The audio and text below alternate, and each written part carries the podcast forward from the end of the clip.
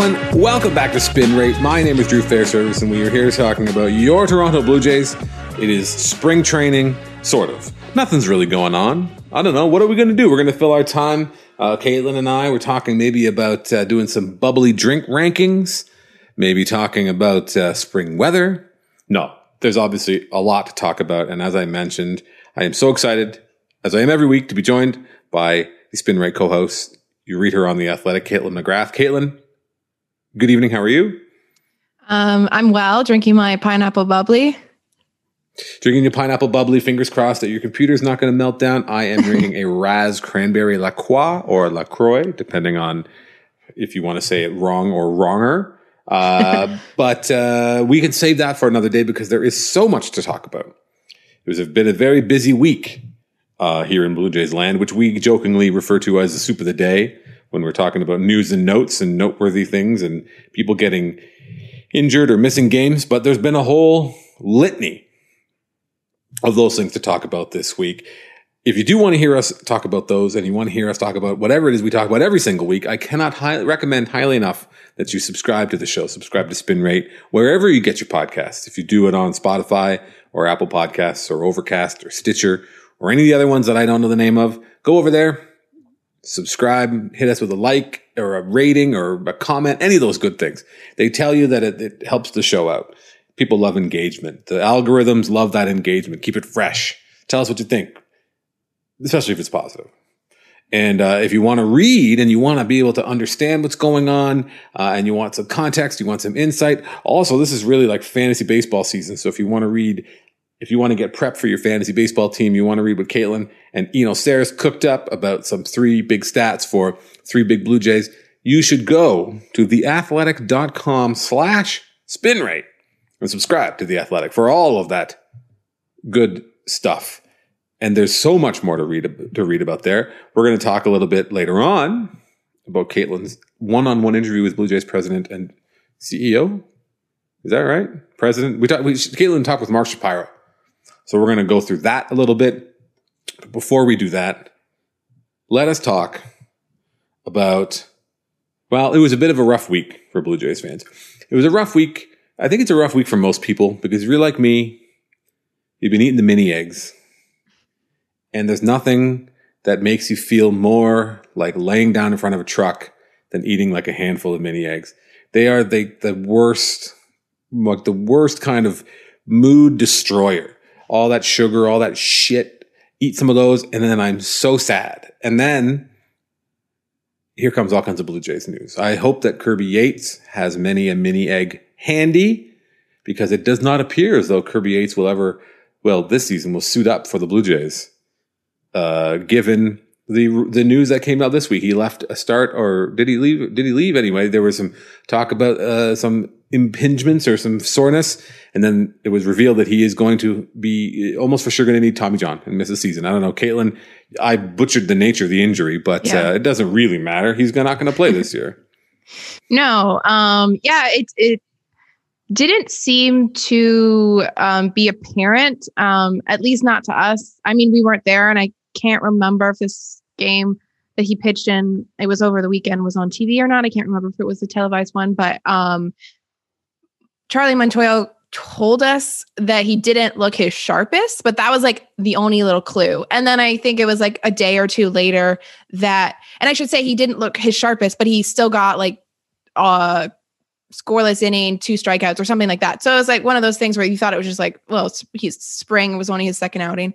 Um, and so yeah, a couple days later, we got a message from Blue Jays PR just saying that uh, he had uh, a flexor pronator strain, um, and that he would be out multiple weeks. And you know, I immediately um, wrote about that. Wrote about okay, what does this mean for the closer role? Um, if he's going to be out for a few weeks, and then the next day uh, we had uh, a video conference with Ross Atkins, who told us, as you said, that Kirby Yates is most likely headed for Tommy John surgery, which will be his second Tommy John surgery, which I learned this week is called Tommy John revision when you have it for the second time. Interesting. I didn't know that. Yeah. So, um, yeah, Ross said Tommy John revision surgery. And I, I wasn't exactly sure what that was. Um, I guess they're going to revise the ligament that they grafted and drilled Yeah. into his elbow. I guess it's How just like rough is that? yeah, it's like revising the first Tommy John, which essentially is just doing another Tommy John. So I, I guess I just wasn't sure if it was like um, a full Tommy John or if it was just like whatever. I don't know. It's, it's all these particulars. But anyway, I learned that this week. Um, so that is if Kirby Yates does have that surgery, which all signs point to the fact that he will have that, um, or else the Blue Jays probably wouldn't have come out and said it. Um, so that he'll probably miss the entire season. Um, typically, it's like a 12 month recovery at minimum. I mean, Mhm. sometimes guys can come back a little bit sooner, but really depending on, and sometimes it takes even longer. Like Tim Mayza, although he had more than just Tommy John, he had another um, uh, tear in there, but uh, it can take a long time 12, 14, 16 months. So, obviously, terrible news for Kirby Yates. I think that um, the first thing you think of is you feel for him. You feel for the fact that obviously he was trying to come back from a, a lost season. He's really only two years away from having the best season of his life. Um, and it's it's it's tough out there to be a reliever. I mean, sometimes the um the runway for a, a really good reliever can be really short. Um, so we'll get more into this, but at least I think Ken wrote this in his story, but at least um, he got five and a half million. I mean, he got that guarantee, right? So that's it's Mhm. unfortunate that he won't be able to pitch. It's unfortunate that he won't be able to make more. Um, but he got five and a half million. So I mean, let's maybe like let's unpack um that situation like beyond before we get into maybe um what does this mean for the blue jays i wonder if you want to unpack a little bit or give me your thoughts on what you thought about the gamble the blue jays made because um you know as ken wrote in his story yesterday obviously the braves um, were interested in signing him. They backed off the deal when his physical raised some flags. Um, Kirby Yates went back to the Blue Jays, who he also had been engaging with, and they lowered the guarantee on the deal, but were willing to give him five and a half million guarantee, knowing that there were some red flags in the physical. They were hoping that their gamble paid off. So, like, what are your thoughts on on that move? It's absolutely the kind of gamble that's worth taking. Like it's the kind of gamble that a team like the Blue Jays should take because the money is the money and whether or not it's insured or otherwise, I mean, you're, it's, I'm not really concerned with that. It, it, it you know, as you said, it's, he gets it, you know, Kirby Yates gets his money. It's a guaranteed contract. That's what they have in baseball and, and, and the league is marginally better for it. And if you're the Blue Jays, it's the opportunity to, to not only reap benefits beyond what you would pay out. So the marginal surplus value of signing a, a, a guy who could be a potential impact reliever for a, for a quote unquote bargain basement price. But it's, you, you know, going in that he could break down. He could have, he could break down in spring like he did. He could break down in May. He could break down in, in August. You know, he, A, he's a pitcher. B, he's uh, in his thirties. And see, he has, he had this history and was coming off a down year that he missed lots of times during injury. So the red flags are there, but you, if you're trying to win and you're trying to build a championship club and you're not going to just throw, you know, innumerable dollars at who I don't, I couldn't even tell you off the top of my head who was like the best reliever on the market, the kind of person who might have, who might have got a multi-year deal with, with big dollar signs attached to it. Um, but it's the kind of gamble you have, you, the Blue Jays should be in the business of making. And I don't begrudge anybody for it. It's unfortunate that it happened like this. It's unfortunate that, that it happened uh, so early. Uh, maybe, or maybe it's not unfortunate. Maybe that's the, if ever, if ever it was going to happen at a time, um, maybe this was it. Uh, you know, it doesn't, it, it, if you want to start pointing fingers and, and saying, well, if they hadn't signed him, they could have done this or that, I mean, that's a bit of a fool's errand in my mind. They, they, they, they targeted a player that they knew could be an impact reliever. They knew they could be the guy at the, at the back of their bullpen and they got him to put, to sign. They got him at a, at a, at a reasonable rate. It's just, he got hurt. He's a pitcher. Kind of happens. And, uh, as, as Blue Jays fans saw with Ken Giles last year, it's always looming. It's always there in the background of any pitcher who is a power pitcher who throws a lot, uh, throws hard, throws a lot of uh, breaking pitches or otherwise. I mean, he's a pitcher. It's it's always there. It's a good it's a good gamble, but it's just in that kind of next next man up mentality when it comes to the when it comes to the bullpen. And uh, and you, you have to figure that the thing we've talked about so much last week on the show, and we're talking about so much, you know, every time I'm sure when you're on the radio or if I do radio hits, it's always the same thing. We talk about depth. The Blue Jays have been building depth. And this is the kind of thing that you hope that when you have that depth, you can take a risk like this and believe or hope that your team can then absorb it when it happens. Yeah, I think so. And I would agree with everything you said there. And it sounded like um, when Ross Atkins was talking to us, I can't remember exactly what his quote was, but it was something along the lines of like, this just didn't work out for the Blue Jays this year. Like, and that was sort of the attitude is like, as you're saying, like it was a gamble. They knew they were getting into a situation that might not work out for them. They were hopeful that it would, and it didn't. And you can look at the you can look at the situation and say, well, they could have spent five and a half million elsewhere on a starting pitcher or um, you know another reliever or or whatever it may be, another corner, another any other player. But of course, that's easier to say now when we know how it worked out. Um, you know, you can't. It's it. So it was easier to look at a situation like this in hindsight and um, of course, know, so, of course, yeah. but just just like in hindsight, if Kirby Yates was throwing his glove up in the air in October and and running out to embrace Alejandro Kirk in between the mound and the rubber or the the mound and the plate, that look deal looks genius. Mm-hmm. That's when that's when Blue Jays fans and people who host podcasts are running around being like, "Look at your idiot GM! Never would have thought to sign Kirby Yates for five and a half million dollars. That's like found money. Like it's just the nature of the game. You know, you, you take these risks and." Uh, sometimes they work out, and and sometimes those are the things that that can distinguish between uh, a championship season and a very good season, or a or a disappointing season. Is how many of these, you know, and I guess in in like in poker, you could consider it like a coin flip. Like if you get a, if you, you can win a, a, poker tournament by winning a bunch of these coin flip hands. Like, oh, I've got queens and I got ace king. And sometimes you win with ace king. Sometimes you lose with queens, whatever. Same sort of thing. There, there, you you, you, you have to live with the outcome, knowing that you, you made the best move and and you took a worthwhile gamble uh, to try to uh, to try to to make the club better and win a championship. So it's not going to work out this year for him. But uh, again, I think it's it's absolutely the kind of deal they should be in the in the habit of making. Um, every team should. I mean, if you're the kind of team that would rather pocket this five and a half million dollars or save it for a rainy day down the road, I don't know. Your team's probably not going to win too many games. Uh, so who knows? But it is it does present some interesting opportunities at the back of the Blue Jays bullpen as it is as well while we've talked a lot about depth and a lot about fluidity I think and different roles and kind of making sure that good pitchers get to pitch in high leverage spots. Um, it did sound like Kirby Yates was going to be the kind of designated ninth inning guy were, were he healthy. So I wonder if that's going to hold true again if it's going to be Jordan Romano or somebody else is going to kind of be installed into that role, or maybe it's going to, I don't know, does, do you get a sense that it's going to be more fluid and just kind of moving guys around and letting whoever's pitching well pitch when it matters most? I think it's going to begin as um, a closer by committee sort of strategy. And we saw them do that last year when Ken Giles went down after the first game, I believe. Um, and um, in that situation, it was a little bit that they had to do that because it was a scrambly season. It was 60 games, you know, you just had to go, go, go. And and um, at the time, um, like a guy like Jordan Romano, even Dolis were a little bit more unknown because like Jordan was so young. It was really going to be his first um opportunity at high leverage spots. Uh, Dolis was like coming back from Japan, so you didn't. They were both sort of unknowns, and then they kind of emerged as guys that you could rely on late in innings. Um, but I think that even this year, even though it's happening in spring, I think you're still going to see the Blue Jays um, use that. Um, you know, fluid ninth inning role, um, closer by committee, whatever you want to call it.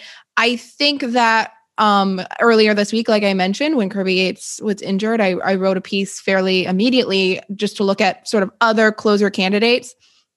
I put Jordan Romano as sort of the favorite to take over that role. One, because I think he has the stuff to do it. He's got, you know, high 90s fastball, um, had a lot of success with it last season. He's got a really dangerous slider. Um, the sample size is so small last year. So it's hard to necessarily say with a lot of conviction that he is going to be a dominant closer, but certainly there's a hint that he has the qualities and the stuff to be a dominant closer. And in fact, just days before all this happened, we had Pete Walker on pitching coach Pete Walker on a, a Zoom call, and he called Jordan Romano something like a closer in the making, something of that nature. So I think that I think that Jordan will be put in a position where if he is excelling in the closing opportunities and the save opportunities that are handed to him, then he certainly probably could get the closer role. Like I think he could win it over, but I think to start the season, they'll use multiple guys. I think it's a lot to put on Jordan Romano. Like I said, I think he pitched about 15 innings last year, mm-hmm. really small sample. The year before, he didn't pitch very much either, and he was up and down that year. So he started to establish himself last year. Um, and like I said, he started to show that potential that he could be a ninth inning guy. And I should say that he does really embrace it. Like he, when I say he um, has the stuff, obviously the pitching stuff, but he has the sort of like quality that you sometimes look for in a closer. The fact that he embraces it, the fact that like he kind of likes the adrenaline and sort of like the nerves you get when you just go into a high stress, high leverage situation. Like he seems to sort of say he thrives on that. So that's you know a quality that you want in a guy that goes into like the most high leverage mm-hmm. situations mm-hmm. in a baseball game. Um and I'll I'll just add that some of the other guys that I think will get opportunities in that ninth inning role. Dolis, I think, did it a fair number of times last year. I think he got about five saves last year. And um, he can do it. I mean, he was a closer in Japan. Uh, I think that he's a guy that um, sometimes he drives fans a little crazy watching him because he tends to work a little bit slow. He throws a lot of balls in the dirt, but you know, he gets the job done. He was really effective last year. Uh, and then I'll just mention um, David Phelps, really experienced guy not necessarily closer type. He's more been like a sort of middle inning reliever, but he's been consistently um, a, a, reliable guy in sort of like the seventh to eighth inning role. I think in I think in certain circumstances he could probably handle the ninth inning if they are like if Jordan Romano and, and like needed the day off or whatever it may be. And then uh, outsider, maybe Tyler Chatwood. He's looked really good this spring.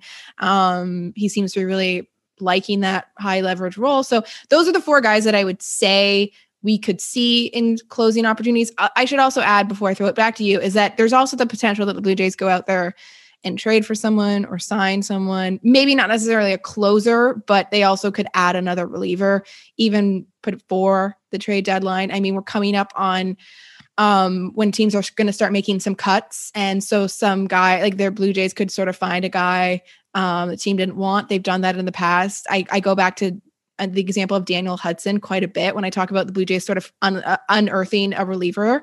Um, and he's a guy that Blue Jays found he was cut by the Angels and he went on to become a really good closer with the Nationals, obviously like won the World Series. So that those are all like on the table of, of options that they could do.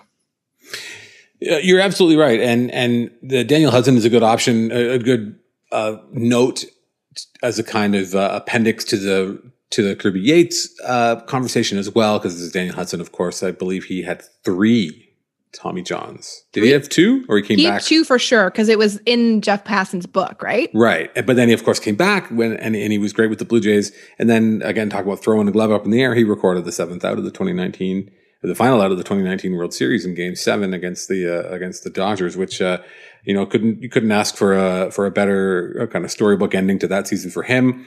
Uh, and again, a guy with uh, a guy with good stuff. And I think the thing with Jordan Romano, where yes, um, the sample size is is small, and if you want to look at his ERA, and there are some, uh, you know, if, if, you just take a quick look at say his Fangraphs page, you say, oh, okay, so his strand rate was like ninety eight percent. You know, the number of inherited runners that he that he uh, the number of runners he inherited, only 2% of them scored, which is, you know, astronomically high. Uh, and so he's going to allow more runs as some of that sort of normalizes. But the thing about Jordan Romano is he has the best stuff of anybody that's back there. And so the mentality thing is, is a nice cherry on top, but it doesn't really supplant the fact that he throws 98 and then he has like a 90 or 91 mile an hour slider. Like those, those are the things that make him a, a closing candidate first and foremost. If he's, if he's got the stomach for it and he has the thirst for that, for those high pressure situations, that's awesome. That only means that, that, that he, or you hope that it can mean that he can continue to execute good pitches because he's not going to be all in his own head or, or, or worried about whatever else. The thing for me, for Jordan Romano, and I think is the, is the small sample concern is the, can he throw strikes? Cause this is something that, something that he struggled with for a long time. Um, as a pro, I mean, this was Jordan Romano was in and out of the organization. Um, he couldn't throw strikes. And even if you go look back to 2019 when he was up and down, as you mentioned, on a yo-yo a bit uh, on the shuttle, um, he couldn't throw strikes and then was getting hit hard. He gave up a lot of home runs um, because while he does, you know, throw really, really hard, if you're behind in the count all the time and you're having a pump fastball and you can't locate that, then you're going to get yourself into trouble. But but uh, Jordan Romano did not struggle with that last year, as he just absolutely blew people away. So I think he's a great fit for the closer simply because he just throws really hard and has a really you know devastating uh, devastating slider, which are you know kind of all of the the earmarks, all the things that you want to see from a closer, someone who's going to go in there and get strikeouts and then hopefully. Uh, uh, again, throw strikes and not walk people. I think another maybe maybe I'm crazy. Maybe I've gotten getting out of out over my skis a little bit here. But I think another guy who's got really good stuff, and maybe if he's not going to be a multi inning guy, maybe you see Ryan Borucki back there a little bit.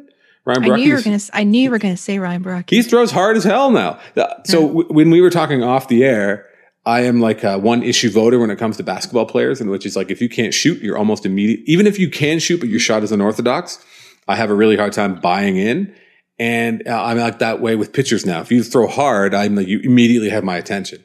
I'm a sap. I'm a stooge that way.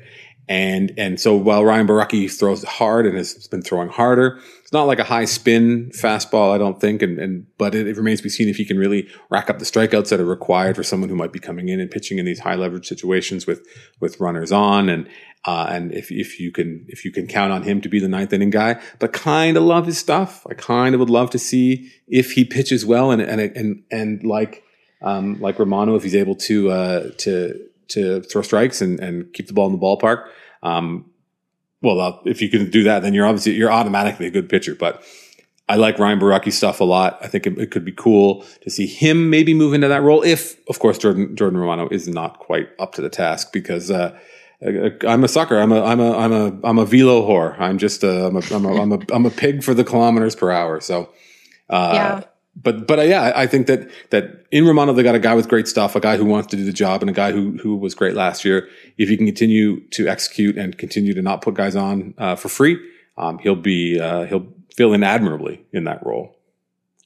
Go Markham, Markham represent Jordan Stand Romano. Up. Stand up, north of Steeles. Uh, but yeah, I, I, I, you know, David Phelps is, is one of those guys too which again, we talk about depth where there are maybe multiple guys that could step in and do this role. And, and even, you know, the, the Julian Merrick, maybe not Julian Merrick, rather but you know, anybody who's got a big fastball, anybody who can, who can, who can strike people out. I'm, I'm yeah. there. I'm there and I, am ready to, to, uh, to give him a shot. But hopefully, uh, it, it, Romano doesn't ever flag. And, and if there are, um, if there are trades in the in the offing, if there are you know the kind of the more veteran guys, maybe someone who makes a bit too much money for uh, for the club they're on right now. Maybe you know if someone I I think was his name Jose Leclerc. Uh, he was hurt uh, earlier in the spring, but for the Rangers, um, they're god awful and probably might need to offload some some assets. So guys like that uh, that could be uh, could be out there, or a team maybe even like the Cubs, right? They they did some they re-sign Pedro Strop, for example, and say if Pedro Strop play is is good, but the Cubs are not, maybe if they start to sell some things off, that's the kind of guy that you can see the Blue Jays go after as well. So, but that's what it does in the bullpen, right? It's just kind of that next man up, and that's why you know for the longest time we have had a different sense of value when it comes to relievers because you're not going from you, you know the upgrade from the eighth inning guy to the ninth inning guy isn't as great as it is from like the fifth starter to the eighth starter or whatever. We got more on the Blue Jays on spin rate right after this note from our sponsors. So maybe a less serious injury, but one that's noteworthy all the same is uh, George Springer. His name showed up on the Blue Jays injury ledger with, I believe, what did they say, a grade two uh, oblique strain? Is that yep. does that sound right? That's correct. So he is maybe in doubt for opening day. I would say so. I think it's fair to say he's hopeful but questionable kind of thing. Mm-hmm. Um, the it, it's a little strange. Like oblique injuries happen all the time across baseball. They're probably one of the more common like non-arm injuries in baseball, mm-hmm. I would think. Um, they happen a lot for hitters, and they tend to really, at least in my sort of anecdotal um, view of them. Um, they s- seem to sort of widely vary in terms of recovery time. Like some guys can come back from them fairly quickly. I may be re- misremembering this, but I want to say that Teoscar Hernandez had an oblique strain last season, and it was um, mid-season or something like that. And um, he ended up not missing that much time. Like I think he really only missed about the minimum 10 days or or something about around that. And it, mm-hmm. and it, and I just kind of I remember it just because um I thought at the time like oh oblique you never really know what to expect with oblique like sometimes it can drag on a little bit. I'm forgetting but there's certainly been other guys where the the oblique just yeah, it definitely feels on like on, right? one of those soft tissue injuries yeah. that is like really hard to pin down. And it's nice that they are able to grade it for us to say that, yeah. that George Springer has a grade two oblique strain, but that doesn't necessarily mean anything more to me than like, oh, this could be anything from a week to seven, you yeah. know, because it, because it's, it's, you know, we can hunt for anecdotes and hopefully dig up the ones that we like, but, uh, but uh, you know, you, you have to assume that a, it's spring training and, and it's early. So they're, the clubs are operating with a, with the utmost caution out, out of a, what's the thing that we hear? Out of out of a an abundance of caution? out of abundance of caution. Which is like the Cavan Biggio thing. Like Cavan Biggio didn't play right. out of abundance of caution. You know if it was the world if it was the playoffs Cavan Biggio would be in there. If it was the playoffs maybe George Springer would be in there. But why risk the you know the chance of, of re-injury of aggravation of, of increasing the severity? So take your time. It sucks that if that if George Springer isn't able to be on the field on opening day but the season is 162 games long. If he misses the first two and plays the next 160, it would be a successful year. Yeah, I think I think what I was trying to say before, and then I got sidetracked, but it just is one of those things where it was like an injury in grade two, which is sort of like moderate, but the way that the Blue Jays were sort of talking about it and describing Springer's symptoms and essentially saying that he's been playing with this injury for a while um, and he didn't he nobody noticed like he was playing fine. And the way that Ross Atkins kind of described it is that he has this grade 2 strain. That's this is what showed up on the MRI but his symptoms what he was feeling was not and was not completely severe. Like I, I, guess his range of motion his rotational movement um, wasn't severely sort of impacted. Um, I think the word that Ross used was like they were ex, you know extremely or incredibly encouraged or something like that about the fact that even though the MRI is telling them this injury is great, I'm glad he's hurt. even though the MRI says this, he's feeling this. And so they're trying to sort of marry those two things, like, you know, to figure out how much time he'll miss. So I am going to be the skeptic here and say that I think that he'll probably miss a few games to start the season. Um, but it doesn't sound like it'll be a long injury. And actually, um, colleague um, Ben Nicholson Smith, I think, tweeted something that reminded me that if he was to go on the IL to start the season, I think the Blue Jays could backdate it to mm. March 29th. So he would end up um, not having to have full, full 10, 10 days. days. of the season. Yeah. Co- colleague Ben Nicholson Smith, is something you know you know that I don't know? No, I I mean sometimes we say on the beat that there are colleagues oh. because we all work on the beat together. No, he's 100% Sportsnet. I don't have Benny Fresh breaking is our, our, our, sworn enemy. Benny and Arden are uh, the hosts of At the Letters. Never have I had a stronger, more burning hatred for anyone. Actually, that's not true. Ben Nicholson Smith, both Ben and Arden are like the sweetest guys. I used to see Ben Ben lived in the West End of the of Toronto. I would see him all the time around uh, my favorite coffee shop. Shout out to Coffee Tree at uh, at Bloor and Jane. Benny Fresh lives around there. If you're in the hood, I'm putting Ben's we information be out telling people where Ben lives. I don't know exactly where he lives. He, he lives in Toronto. There's not that many people. You see Benny Fresh. You know. Uh, anyway, Ben's awesome, and uh, your Ben's colleague, great. Your Shout colleague, your colleague, and mine. Subscribe to subscribe to at the at the letters if you don't already. They they do their show on YouTube. Hint hint, Ben's, nudge nudge. Ben's all our colleagues. Colleague. We are all Ben. I remember Ben from the back in the MLB trade rumors days. He came and guested with us on the Getting Blanked show. Speaking of YouTube, Benny Fresh came and sat in year back in the day. Back in there the you day. go.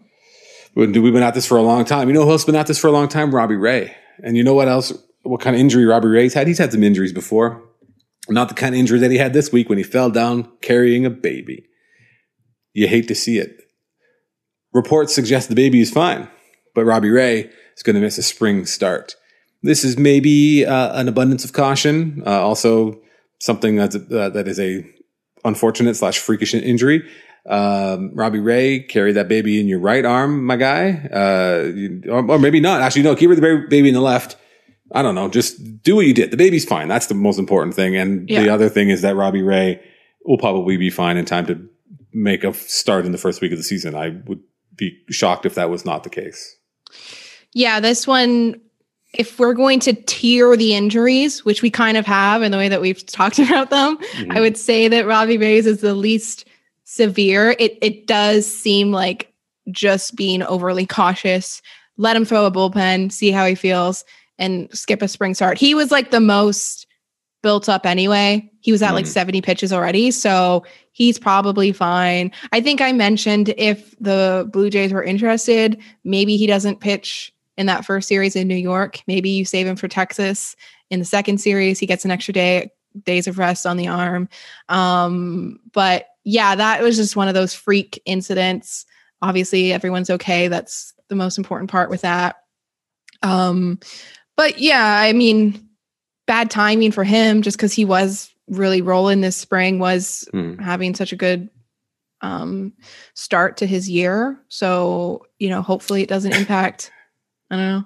It's a real rookie of the year situation for Robbie Ray. He was he had fallen down in the winter. Nobody nobody knew, and he like damaged some ligaments, and he was throwing only strikes. But now he's fallen again, and his ligaments are going to be readjusted, so he's not going to be able to throw strikes. God, what a terrible, terrible tale of woe from Robbie Ray. No, again, the most important thing for me is that the baby's all right. They didn't fall on the baby.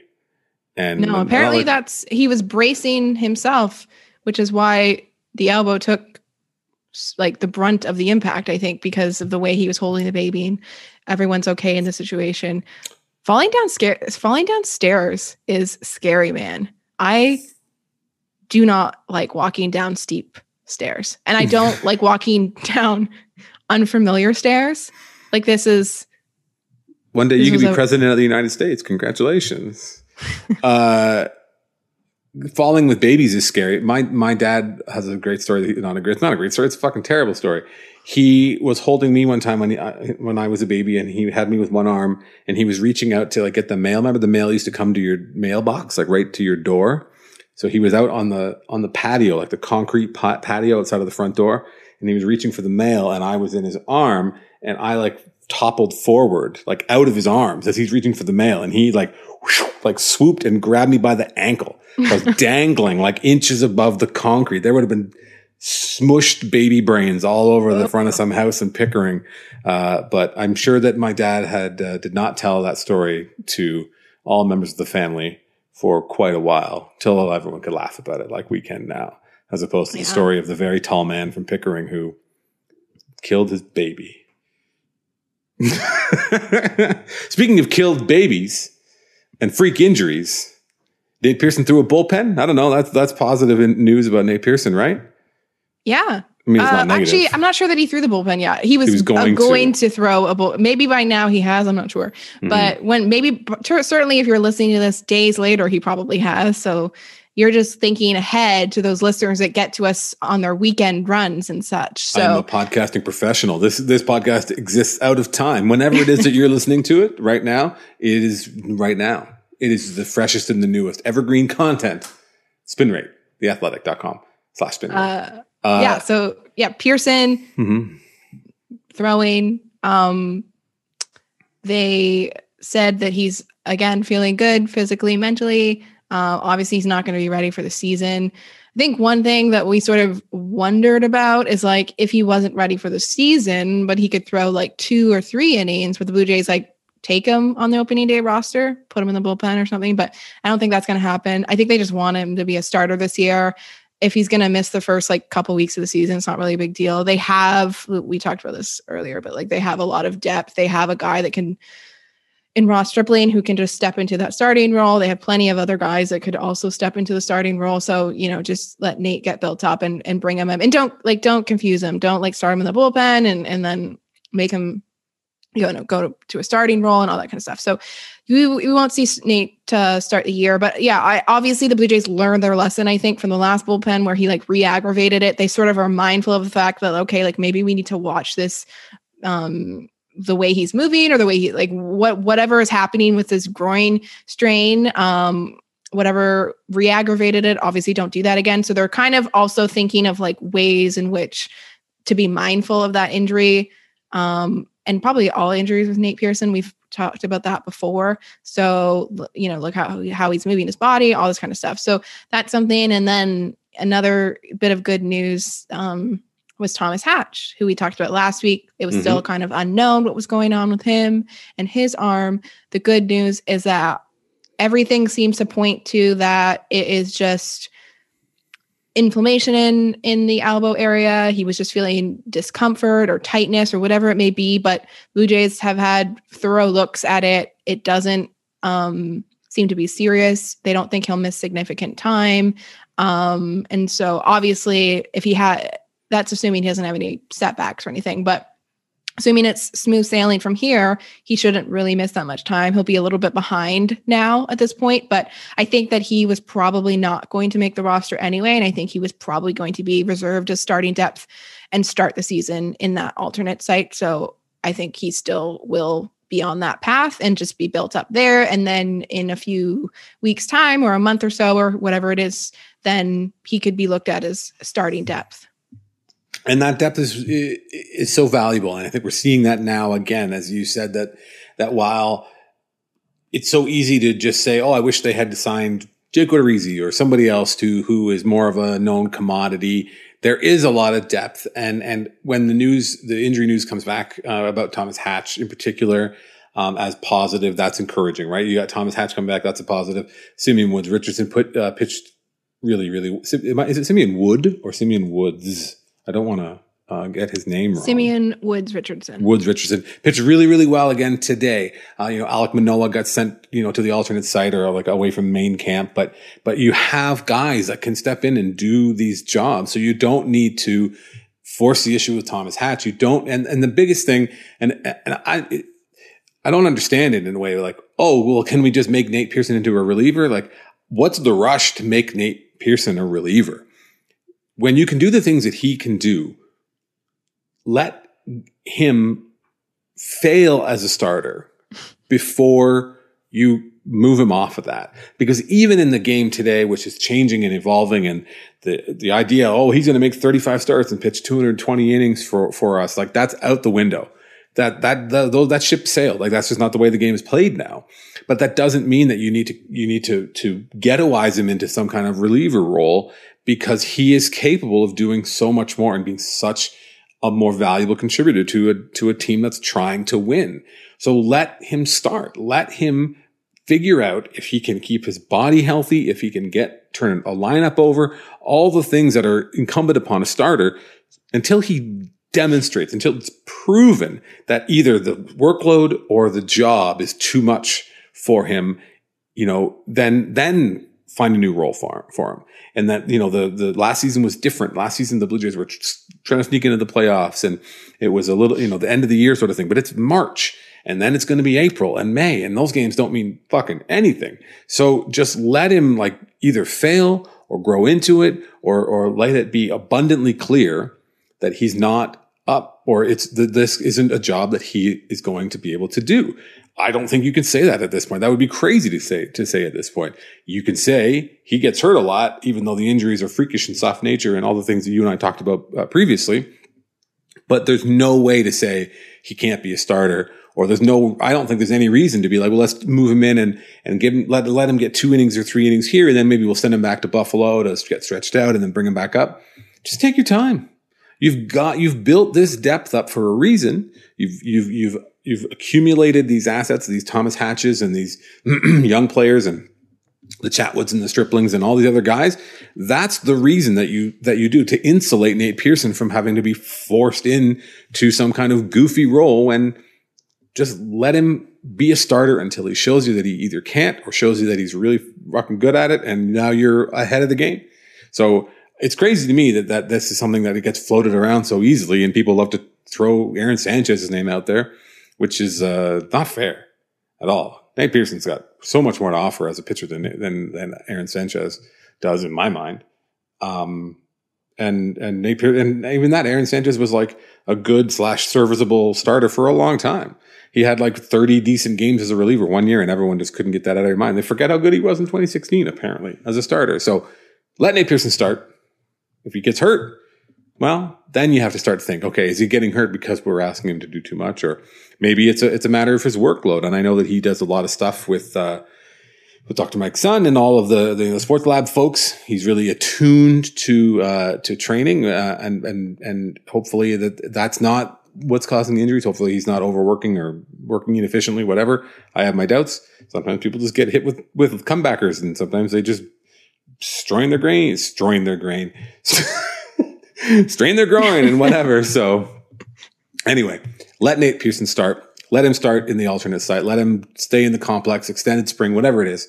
Let him hit the ground. Be like, here, take the ball every five days. And then in June or July, you can be like, okay, now this either is working or it's not. That's my big speech. yeah, I have nothing to add. I agree. Get out of the way. Um, you know what, what? You know what we should do? We should take a break. You and me, and everybody. We'll take a break. We will not talk about dead babies anymore. We're going to come back. Thank we're, you. we're going to, yeah, you were done. You, you weren't into that conversation so much. We'll talk about the boss, Mark Shapiro, who you, uh, I would love to say you sat with him, but I think you zoomed with him. You, you, you shared screen time with him. hmm But let's talk about what Mark Shapiro had to say and so much more, including maybe we'll take a look at the, maybe make some roster guesses, as uh, I believe you are in the roster projection business as well. Always. So let's take about let's talk about Ross and Ross. Ross Atkins is the GM. Mark Shapiro is his boss. Let's talk about the boss. Let's Talk about the roster after this when we come back with more spin rate. We'll be coming back with more spin rate in just a second. But first, check this out. All right, Mark Shapiro, lovely man. Tell us what's before we get started. Before we get into the nitty gritty and the things that he said. hmm What was it like when you were, we were talking? Was it chill? You guys are cool. You had a nice chat. Was did, did he have like a cat crawling through a window in, in, on his as his as his backdrop? Did he, did he blur his background? What's the deal here? No, it was just a regular um, Zoom setting. He was, I believe, he was in his office in Florida. Mhm. Um, I guess he was probably at the new player complex because I think that's where their offices are situated now. Um, and I mean, we've he's done some zooms from there this spring already, I believe. So it was somewhat of a familiar setting. I've talked to Mark a few times, um, like one on one. You can't see this on the radio or the podcast, but I'm gesturing to the wall behind me. Do they have any kind of any kind of wacky shit on the walls? Any like slogans and whiteboards and all that kind of stuff? People got to know. No, I don't recall anything. No. I know, like, I know sometimes it, when he's done zooms in his Toronto office Mhm. that you can see the whiteboard, but I didn't recognize um, anything behind him. I wasn't, it was a different angle. Um, Mm, I was enough. also sort of honed in on my hard hitting question. So I was really which I understand. As was I when I was in his office when I interviewed him on the old show a couple years ago. But I could not take my eyes off the whiteboard because it was haunting. Yeah, that's the. Toronto office. He probably yeah. has one in the Dunedin based Mhm. office too. It just wasn't in view. I couldn't see it. Um, Actually, I had it pop up. One of those, you know, your phone will be like, "Hey, remember this?" and it sh- sh- shoots you a photo. And so our our old producer at the time he took a photo of of Stoeten and Mark Shapiro and I, and we were standing in front of the whiteboard. And on the whiteboard in big letters was "Get better every day," which is the thing that you see all over uh, the complex in Blue Jays font. It's something that is obviously like a Mhm. mantra, something that he takes very seriously, and it seems to be something of like an ethos that is permeating the organization, such that it is plastered in big, big letters um, all over in, in the photos that uh, that came out of that. So, what did you and Mark Shapiro talk about? You talked about all kinds of things. What was was there one thing that that was that's like when I say what was the first thing that comes to mind? Was there what's what's the the big kind of high level takeaway or something that really struck you when you were speaking with him? Um, I think the sort of like major takeaway, I think, just because it's the most sort of newsy, was the optimism around um, a return to Toronto, and also the fact that players are going to be vaccinated fairly soon, I, within the next couple of weeks. I think um, at the time that I interviewed him, which was uh, late last week, um, he said, you know, two to three to potentially a month um, away from being vaccinated. So it's it's coming up soon. Um, and I, I don't think that that is necessarily like breaking news, just because we all have been watching the news and we know the rate of vaccinations happening in the United States. There's a lot of states that are at a point now where they're saying um, all adults are starting to be eligible, and the United States has said by May 1st, um, all adults will be able to register for a vaccine. So I think it sort of lines up to what the timeline is down south. Um, obviously, they're a little bit ahead of Canada. So that was a bit of an, uh, a newsy element to it, just kind of, I guess, confirming or, or hearing it from him. That was the first time that we heard from him, or first time I heard from him. Um, just a little bit more confirmation of like the vaccines are sort of like coming relatively soon. And then there was just an added layer to that, which is sort of the optimism that that offered him to uh, to return to Toronto at some point this summer. So he basically said to me that they have they feel like they have enough um, good evidence. Um, for example, you know, if their players are vaccinated, if they can show that the fact that they have now completed um, an entire shortened 60 game season and um, to the point to this point uh, a spring training without having a single case on their team. So um, those are two elements um, where they feel like they can sort of prove that they their team has been responsible, have been following protocols, has been very very safe. Um, and so I'm sure that there's a lot of other elements that go into this application. But basically, Mark told me, and you can read the interview um, for yourself if you haven't yet up at the Athletic. But basically, Mark just said that you know in in the coming weeks they'll feel comfortable to start that process that formal process again of um, asking the Canadian government to return to Canada. And it wouldn't it won't be immediately. I asked him sort of specifically, like July 1st, do you circle that as a potential date? Um, because that is, as we know, that is the date that I have hoped you've been, for. You've been betting. You, you are on the you're you're putting futures bets. When are they going to play the first game? You got yeah. You're heavily so, invested in this. But I didn't ask because of that. I asked because because it's Canada Day. No, because I think um, John Tory said something like all public major events are canceled until July 1st. Mm-hmm. And I mm-hmm. heard, and I think that, so I had, I asked sort of with that in mind, but it does seem to be sort of a date where you're, you know, looking at a time when there's hope that Canada will be um, completing um, mm-hmm. their vaccinations too, if they can get it done by the end of June. Um, but he basically said to me that there's no specific target date, like they're not maybe he has one in his mind, but he wasn't mm-hmm. going to put it on record. Mm-hmm. So I think that their season will still probably involve a combination of Dunedin, Buffalo, and then hopefully Toronto. Because essentially they're going to play in Dunedin. We know they're going to play their first two homestands. They're probably going to play longer than they've publicly announced, um, which we all could have assumed. But then as you run up to basically like early June, it's going to, the weather is going to force them out of Florida essentially. So at that point, the team would probably consider a move from Dunedin. And I think that, I think that unless things drastically change, I think June is too early to come back to Toronto. I don't, I don't think they'll have a chance. So I think they'll go to Buffalo. Um, they've obviously also been like renovating um, Sahlen Field in Buffalo, upgrading it. Um, so I think that that is still the likely scenario for the Blue Jays. Mm-hmm. So it's not entirely different from what we knew or what we all could have guessed. I think most of us were thinking it was back to Buffalo at some point, and then there's just like hope that they'll get back to Toronto. So I would say those were the sort of the newsy elements um, to the chat with him that got a lot of attention um, initially. Um, but there was a lot of other elements of the interview where we just touched on the state of the team, some players, um, I'm going to put you on spot. Like, Drew, did you read it? Is there something, a specific point that he made that you want to talk about? Or I could just keep talking about all the other questions I asked him. No, I, I, I think it is interesting uh, that he is expressing that, that optimism, that he expressed that optim- optimism in your story that I obviously read. Uh, um, because you you retweeted it. I noticed that. So I assume. I and Twitter was like, hey, did, a blind retweet. This? That'd be That'd be a high. No, I pulled it up on the on the app on the athletic app, and I read it, and I read the Eno thing as well.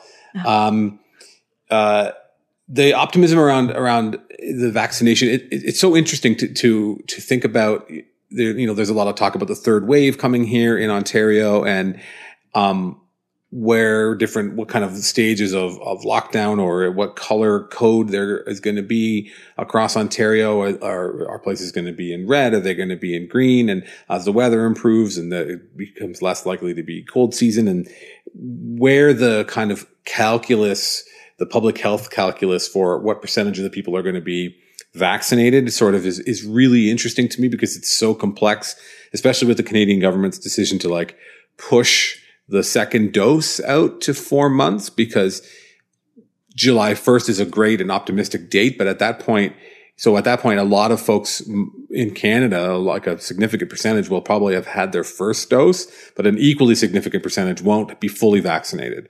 You know, people who are getting vaccinated now won't be getting their second dose if they stick with this four month thing until July. So the folk, the you know the the Moderna and the AstraZeneca and whichever um, other um, Pfizer vaccines are out there. I don't know if we have Pfizer even in Canada, but like you, um, you won't, they won't be having their second dose. So there will still need to be, um, uh, uh, care and control exhibited over public gatherings because the biggest challenge with that, and, and especially when the weather starts to get better and if things start, start to open up, that people are going to maybe flake on their second dose or, or not show up or, you know, just making sure that you're still making the headway from a public health perspective into getting the public vaccinated. And I think it's great the Blue Jays are going to be vaccinated. It's good for the players. Uh, hopefully it'll be interesting if they all get vaccinated at once. If they're all like, my arm is sore. I need to lie down because the, those are not uncommon side effects from, from being vaccinated. Um, if they have to cobble together a, a lineup out of guys who are not feeling the the, the sore throat slash sore arm or whatever else, general malaise. Uh, but yeah, it, it's a really interesting it's a really interesting part. Um, as the one thing I would say, um, the thing that I'm always attracted to is is the because of my own personal like where the the perspective that I come from is what are they saying about Vladimir Guerrero Jr. Right? It's like there's always there there's so much um, optimism and and I think that the optimism at first was sort of the beginning of spring. The tone was very much like we're really encouraged by what he's shown over the offseason. We're really encouraged by what the shape he's in right now. But now after, you know, however many weeks of spring training and he's running around with a 1400 OPS, which obviously doesn't mean anything, but it's like he struck out twice in 35 plate appearances. He has, you know, he doesn't swing and miss. He is hitting the ball in the air. Like it's, it, it, it while a guy like Shapiro is still going to be a little bit kind of guarded in his terms, maybe they're starting to open up or, or, or just kind of be really like, well, we always knew this is the kind of player he's going to be, and we're, we're hopeful that he's on his way to being that. Yeah. Um, I think that I'm trying to remember exactly what we talked about with Vlad. Um, I think I, I, I think that Mark's point with Vlad was a lot about we forget how young he was and we forget the sort of pressure mm-hmm. that he inherited when he came up in 2019 and I think Mark said something along the lines of, in a lot of ways, it was unfair to put that amount of pressure on him. And he didn't ask for it. Like Vlad, it, he was just labeled um, this, you know, um, superstar, phenom prospect he was labeled it because he performed at the minor league level. But mm-hmm. I mean, I don't think that he asked, wanted all the attention that he got. Obviously, some of that happened also because of his last name. Like that was a factor in it. But a, a lot of it was also talking about, as you kind of alluded to there, just how impressed they were, how happy they are to see him performing. And I think he kind of like rounded out his comment by just saying, that they still expect him to be a superstar. Like that, they, their support of him has not wavered at all. They and Mark especially comes to all these, um, all this with a pretty deep player development background. That's one of his passions. Obviously, like he built this whole complex for them because he's so passionate about player development. He, you know, that's what he did a lot in the Cleveland organization, especially to start with. So he comes at it with that sort of lens um Mhm. and so he knows that things take time and we another topic that was kind of related to this is we talked about pitchers too and just like he was telling me that especially with a guy like Nate but other names as well like Alec Manoah people are asking him when's Alec Manoah going to come up when's Alec Manoah going to come up and it's like his point is that like a when he comes up he's probably not going to be this like elite pitcher immediately. Like that just doesn't happen with major league pitchers. Like you have to be extremely patient with pitchers especially but even all prospects you have to be patient. Like it's probably more common that they come around slowly than they immediately hit the way like somebody like Bo Bichette came and and immediately hit everything.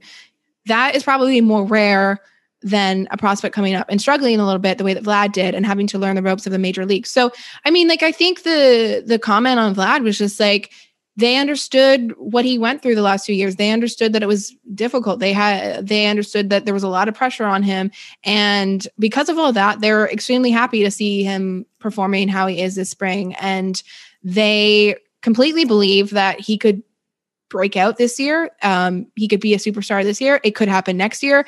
Um, I think sort of like main takeaway from that answer for me was just that they sort of knew all along that it might not happen and they never panicked about Vlad. Like I think a lot of fans panicked, which understandable. Like fans, Mhm. they want immediate results. Like they're not running a baseball team. They're just a fan. They don't have to worry about that kind of stuff. But the the takeaway from that is just like they they had sort of unwavering belief in Vlad. Obviously, he had to learn some lessons along the way. I think they're happy with how he's come into camp, but uh, you know they um, completely believe that Vlad can still be a cornerstone for this franchise. I think.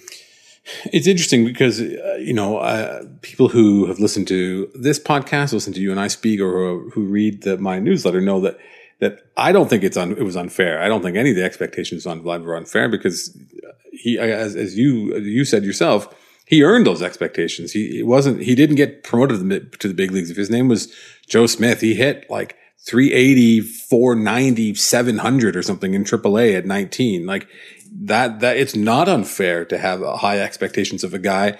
Um, and I also don't think it was unfair for, to expect him to hit better than he did in the big leagues because, because, uh, uh, uh, again, one of my very simplistic, uh, uh, truisms that I lean on heavily is hitters hit and, and great hitters hit and they're great hitters almost all the time. And he had to learn the lessons. And I think it's, it's, um, it's, that's true. And I also think that while the, the Blue Jays were never disappointed or, or let down, they were not subtle about their criticisms about his uh, physique, about his fitness, and about his his his willingness and to to be ready to be a big leaguer. So so while they would say like we know you're going to be a great player, they were not. You know they were they were these were not, not insults. I don't think they would put him down, but it's become clear over the last two years in particular the many many messages were sent quietly and and and very much not quietly to Vladimir Guerrero Jr. through the the number of times they had him DHing and the move to first base and even the thing with him being getting pinch run for in the early days, which maybe was more of a Charlie Montoyo thing, but but like the messages have been sent and they've been clear and he heeded them probably because the ability his his hitting just wasn't wasn't there. And and and those things whether we like it or not are are in fact are related. So it is um it was it is it is really interesting to and I'm I'm glad to hear that they they believe in him. And and I, you'd be insane. You'd be a literal crazy person not to. Also I was trying to share my screen there but it wasn't letting because I haven't set up the, my preferences. But I was on your author page and then the interview with Mark Shapiro was like was like un unhighlighted because I had in fact read it. It was there. There's proof.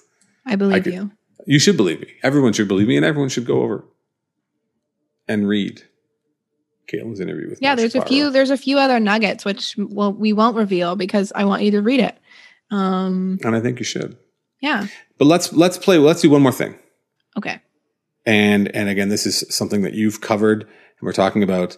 Um, uh, b- b- not bad bodied, but uh, not selling jeans bodied individuals. Let's talk about roster predictions because by the time we are together again, the season will be almost ready to start, will it not? Yeah, we'll be on the eve of the season. When we are here one week from now, ready to speak about the Toronto Blue Jays, do you have a sense of who and or what the roster will look like? What what what is your prediction? Let's maybe start behind the plate. Who are going to be the two catchers on the roster when the season begins? Kaitlyn McGrath. Well, I think if you've been listening to this podcast, you know that I had a pretty listen. listen I, I, I, read the stories, but I'm not. I'm not. Don't make me listen to the podcast. All right. I have had a pretty dramatic change of heart in the mm-hmm. catcher position, and I decided that Danny Jansen and Alejandro Kirk are your two catchers. I laid out my thinking. Mm-hmm. I also added the possibility the Blue Jays take three catchers to start the year. Mm. And they try to sneak Reese through waivers a few days after the season starts. Maybe teams have the roster set. They're not as able to pick up someone off off waivers. I am skeptical that that'll work, but I've heard the theory floated around enough that I thought maybe I should write it out, see if it makes sense. Um, I, I don't I don't think it's impossible that they could do that. I also think it's probably just easier to take the two best catchers on your team and just leave it at that. Why not? Um, I always I come think, back to that thing that Keith Law said to us about like whether or not you think he is the kind of player who's set up to have a long and successful career. Uh, you know, get your get your hits when you can, right? Like, like he he can hit. He's proven that he can hit, and and and don't waste it. You know, let take advantage of that ability to uh, to to hit big league pitching today by letting him pick, hit big league pitching today. Yeah, I think I think most of the roster everyone can pretty much figure it out. Um, the infield's pretty much set. I mean, if you want to talk about the guy that maybe won a job, I think Joe Panik probably got that utility job just because they liked him last year. They brought him back. They liked him enough to bring him back. Um, he plays all different positions. Um, I actually Charlie Montoyo told me yesterday that uh, they are going to test him out as a catcher at a bullpen just so that he could also potentially be an emergency catcher. Um, oh my God. You That's need, you, grim. You need an emergency catcher. Who else would it be? Me. Call me up. Uh, no, that's that's not untrue. I mean, you know, you can't. They can't all be Russell Martin. So that that is interesting. Emergency catcher. I, I guess who else would it be? Um. yeah, you have to pick someone. This is terrible to say, but you have to pick someone where, like, if they free, if they were to get injured back there, it wouldn't decimate your team. Like, you're not going to send Bo Bichette back there to be your emergency catcher. Like, it usually is like the 25th or 26th man on your roster um, that does it if you put Bo Bichette back there, he wouldn't be any worse defensively than he is at shortstop. Scorching. Uh, okay, so infield, out, outfield. I was I was a little surprised to see uh, on your roster to see Joe Panik back there. I, I don't know why I had not um, resigned myself to the fact that he will be that utility guy. Um, uh, I guess Valera has not played well at all in spring. Is that not, is that fair to say? Yeah, and, I think he just uh, hasn't done enough to maybe. I think mm-hmm. Panik's actually having a fairly decent spring training. Mm-hmm. Um, and then on top of that, I think he had the advantage coming in because I think Charlie likes him. They like his experience. They like the intangibles. Um, and it's interesting. Like, I think Valera's probably still in the conversation. I think he, he's on the 40 man. I don't think he has options. So they might not want to lose him, but also Panik is on a minor league deal, and I think his opt out is coming up imminently. So mm-hmm. they kind of have to decide on that. So the the the other guy would be Espinal, but I think because he has options, he's he's a guy that you'd like to have that can move up and down in case of injury. Um, he's the kind of guy that you you like to have because he is capable of playing shortstop, right? That's kind of like the table stakes for a for a utility guy is like can they step in and play shortstop? And I don't know that you know the Blue Jays have used uh, Joe Panik. They used him a few times over, over there um, last season, but uh, doesn't feel optimal to me. I'm always a, a big believer in like a shortstop is a shortstop, and everybody else is just kind of faking it. But uh, you know, the one thing I was going to say with Joe Panik is like, well, with Joe Panik, you know, you got a high, you maybe have a low ceiling, but a high floor. Uh, Joe Panik's floor is not high.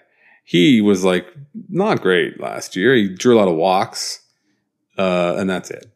But like, I understand the the the rationale that you've laid out is sound. I'm not second guessing your um, selection because I don't think that the other guys are are Espinal and and you know the options are nice, but like, are either those two guys big leaguers? Like, they don't even. I don't know that I haven't seen enough of. Uh, of Valera to say that he isn't a big leaguer. I mean, that's a that's a bit of a harsh thing to say, but like at least Joe Panik is that. Joe Panik is a guy that you can be like, he can play in the big leagues, while the other guys might be cups of coffee here and there um, for now. But uh, maybe no, no Richard Urena. Oh, gotta have love for Richard Urena. No. Yeah, I. he's an He's option. He's he's an option. I mean, He's a he, warm body. He um could make an appearance this year for sure. Um, they obviously brought him back, so they liked him. He, he I think he left for a while. I think he was with the Orioles, maybe. He was with someone else, and then he came back. He did Um, leave. He was out of the organization because, Yeah. and and so those are all those those are the sort of machinations that always go into this sort of stuff. Where you, as you mentioned, like Joe Panik's not on the forty, he's a non-roster invitee, so might need a little bit of maneuvering to get him on or off. Um, I think I don't think Tim Mayza, he's not on the forty man either, is he? No, no. So- So th- that's that's the where. So the bullpen is the other area. Um, I mean, we'll skip. I mean, the outfield's the outfield that you we thought it was going to be. The only sort of like option there would be if Springer does miss, then Jonathan Davis probably slides up, which would be great Mhm. because he's a great dude. Um, and he's played really well this spring. He certainly it's sort of it's sort of a situation where like if the Blue Jays had a like it's a situation where I think if the Blue Jays had like a stronger rotation, you could make the case that they could take an extra bench player and then they could take that extra outfielder. But I think with the Blue Jays situation, they almost certainly need to take that extra reliever. Like they probably need to go with a nine man bullpen. They keep saying, well, we're just thinking about it. We'll, we'll see. I don't know. Maybe they start with eight for the first game and then they bring up nine, but they play they play on opening day. There's an off day, and then they play 16 in a row, I believe. So they're going to need an extra arm. They're going to need Mhm. several arms. Mhm. Um, and so yeah, so so um, the bullpen is the situation where I think there's a few guys where we're still kind of guessing: are they going to make the team? Um, Francisco Liriano, AJ Cole, um, Tim Mayza, you mentioned, they're all um, on minor league deals, like non-roster invitees. They all have different situations, different opt-outs, different timelines, all that kind of stuff, and they all would need to be added to the 40. Like Kirby Yates comes off, so that's an easy one. Um, Mhm. but there's other there there's going to be some roster juggling but these are always situations where sometimes i look at it and it looks like a puzzle and then the blue jays announce what they do and then they go oh okay yeah i guess that's what you can do. Like sometimes from like i'm not i'm not a, a person that spent my life um, in baseball front offices and knows every little thing about how to squeeze out a roster and, and what you all the various little things you could do so um, a lot of times I'm always like, oh, what a roster crunch, and then they do it, and I'm like, oh yeah, okay, I, I guess that makes sense. Like it's it's it never blows my mind as much as I think it's going to blow my mind how they figure it out. Um, but anyway, like I was going to say, uh, folks like us get we can twist ourselves and contort ourselves trying to think of like these extra too clever by a half solutions. When often, sometimes with the roster, it's like the most obvious answer is is, Yes. is the easiest one and the one that Yeah. ends up happening. So and you're like, oh, I didn't think of that. Like, oh, okay, I guess you could. You're, oh, we could do it this way, the way that I thought. But sure, Joe and do it your way. Like, yeah, but I, I, uh, the the bullpen will be interesting, and and I think AJ Cole was definitely when when the Kirby Yates injury was announced, he seemed like the most logical sort of next man up, the guy who who uh, the Blue Jays liked, and Pitt was pretty effective last year. Um, I wonder what what kind of options they do have and what they'll be able to do with Tim Mayza. I, I, don't. I could not explain to you why. I'm just like I like Tim Mayza. I like to see. I like him as a pitcher. I like him back there. I would like to see him make the club and Francisco Liriano as well. Obviously, a lot of Blue Jays fans have fond memories of how effectively he pitched in 2016 and don't think about anything else that happened after that, which is good.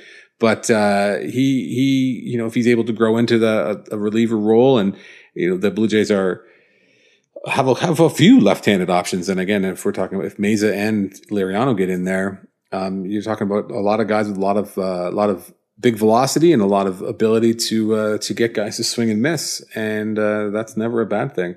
And and another name that's on here, Julian Merryweather, who is not left-handed, but I always have to like remind myself he's got big lefty vibes, but uh, not left-handed. But you got him Yeah. on your list. Yeah. Well, so what I'll say is though, where I where the decision is, I think, and where you're someone like Tim Mayza could potentially be left off initially is just because I think the Blue Jays might want an extra long man in their bullpen. And I think the leading candidate for that is Trent Thornton. Mhm. So if they were to do that, um, I think that you could see a scenario where potentially someone like Tim Mayza, because he has options, um, is a guy that could be left off initially. But I would, I would, I think that he's performed enough this spring that he'll be an impact. He'll make an impact at some point in the season. I don't know. These are just guesses though, and I could be completely wrong. I do get the sense that the Blue Jays have hinted uh Thornton in the bullpen quite a bit lately. Like Ross said it the other day. Um, I think Pete Walker said something along the lines of like, we're trying to figure out how Trent fits in, kind of thing. And he's not going to have time to build up as a starter. I think he pitched three innings, his most recent outing. Um, but I think they kind of like him as a relief option, honestly. And if you, if you're you're going to lose Stripling initially, is that long guy in the bullpen, you're going to need another guy that can pitch three innings. I think Merryweather can probably pitch. He could probably do three. Like I don't know how far along he necessarily will get to by the season starts. There are there are a few guys that could probably do multi inning. I think Thornton has the best chance to get up to being able to throw three innings to really bridge the gap if you do have a short start. And I think that's going to be necessary. So I, I I wonder, and this is something that I've been asking about, and I wrote about a couple times at this point now. Is this like what is the balance for the bullpen? Because you you don't want too many one inning guys. And the thing with Liriano and Mayza and Cole, all of those guys are pretty strictly one inning guys. And so I, I wonder how they're going to balance that um, because I do think they're going to need a couple guys um, that can can throw multiple innings. I, I hope so. You know, frankly, I, I really hope that's that's how the Blue Jays bullpen is is built, and and and I hope uh, again. While I said earlier that I was hoping that uh, that maybe Ryan uh, Ryan Borucki could be a closer, I think he again he could be a multi inning guy. I'd be surprised. You know, I, I mean, I guess um, Francisco Liriano's starting days are definitely behind him as he got into uh, 69 games as a reliever with the Pirates in 2019, but did not pitch in 2020. But, uh, you know, there, you're, you're absolutely right. And the need for bulk guys and the need for guys to soak up bigger innings because, uh, you know, even, you know, if there are bad starts or, or whatever, like even, even, um, Ryu is not like an innings pig. He's a, I wouldn't classify him as a five and dive, but like, I would be surprised if we see him pitching too often in the eighth inning this year. And, and, uh, and that's, that's going to be this, the story across the league. I think that I'm not sure if it was, um, if it was a Ken Rosenthal joint or somebody that wrote it here uh, on the athletic, which was about like, this is unprecedented because so many teams are really going to struggle to fill up some of those innings after, after the weird 2020, you know, COVID season. So the Blue Jays are not unique in that, but I do think that they are uniquely positioned with a lot of depth and a lot of options. And, you know, as we've spoken about, that the bullpen and the, the opening day roster probably won't rec- won't uh, reflect the you know September first or or October or October first roster. Fingers crossed, but but there are there is a lot of opportunity for for different guys to do different roles and to win different jobs and to help the team win in a, in a variety of different ways. So it's exciting. It's exciting. We're almost there, Kaitlyn. We're almost there. We're almost through cursed mini egg season. We're almost into outdoor uh, bubbly fizzy water season. I can't uh, be any more excited, as you can obviously tell. My excitement palpable, palpable excitement. So let's wrap this up. Thank you, Kaitlyn, for for for extolling us, extolling knowledge upon us. Is that right? I don't think that makes any sense. Uh, make sure you go and read her roster predictions. Make sure you go and read, like I did, the interview with Mark Shapiro, because I did 100%. Don't fucking look at me like that. Uh, and subscribe to The Athletic if you don't, and subscribe to this uh, the podcast, which is called, of course, Spin Rate. And we'll talk to you next week, right before the 2021 baseball season gets underway.